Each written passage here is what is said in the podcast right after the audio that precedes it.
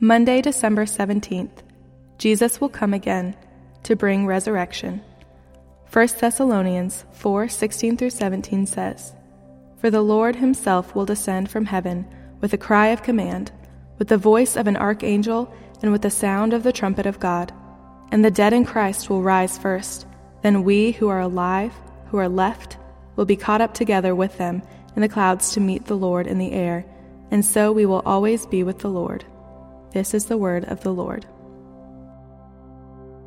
Jesus is coming.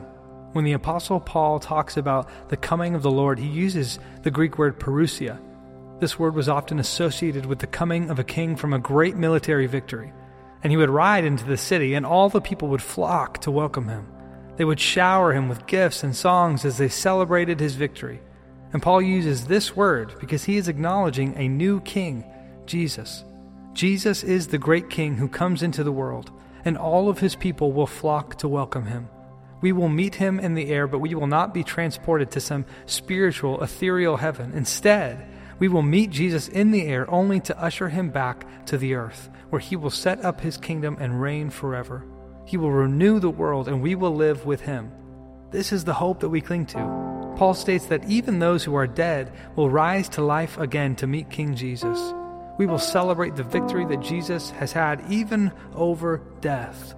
We anticipate this coming, this parousia, as the final return of Jesus.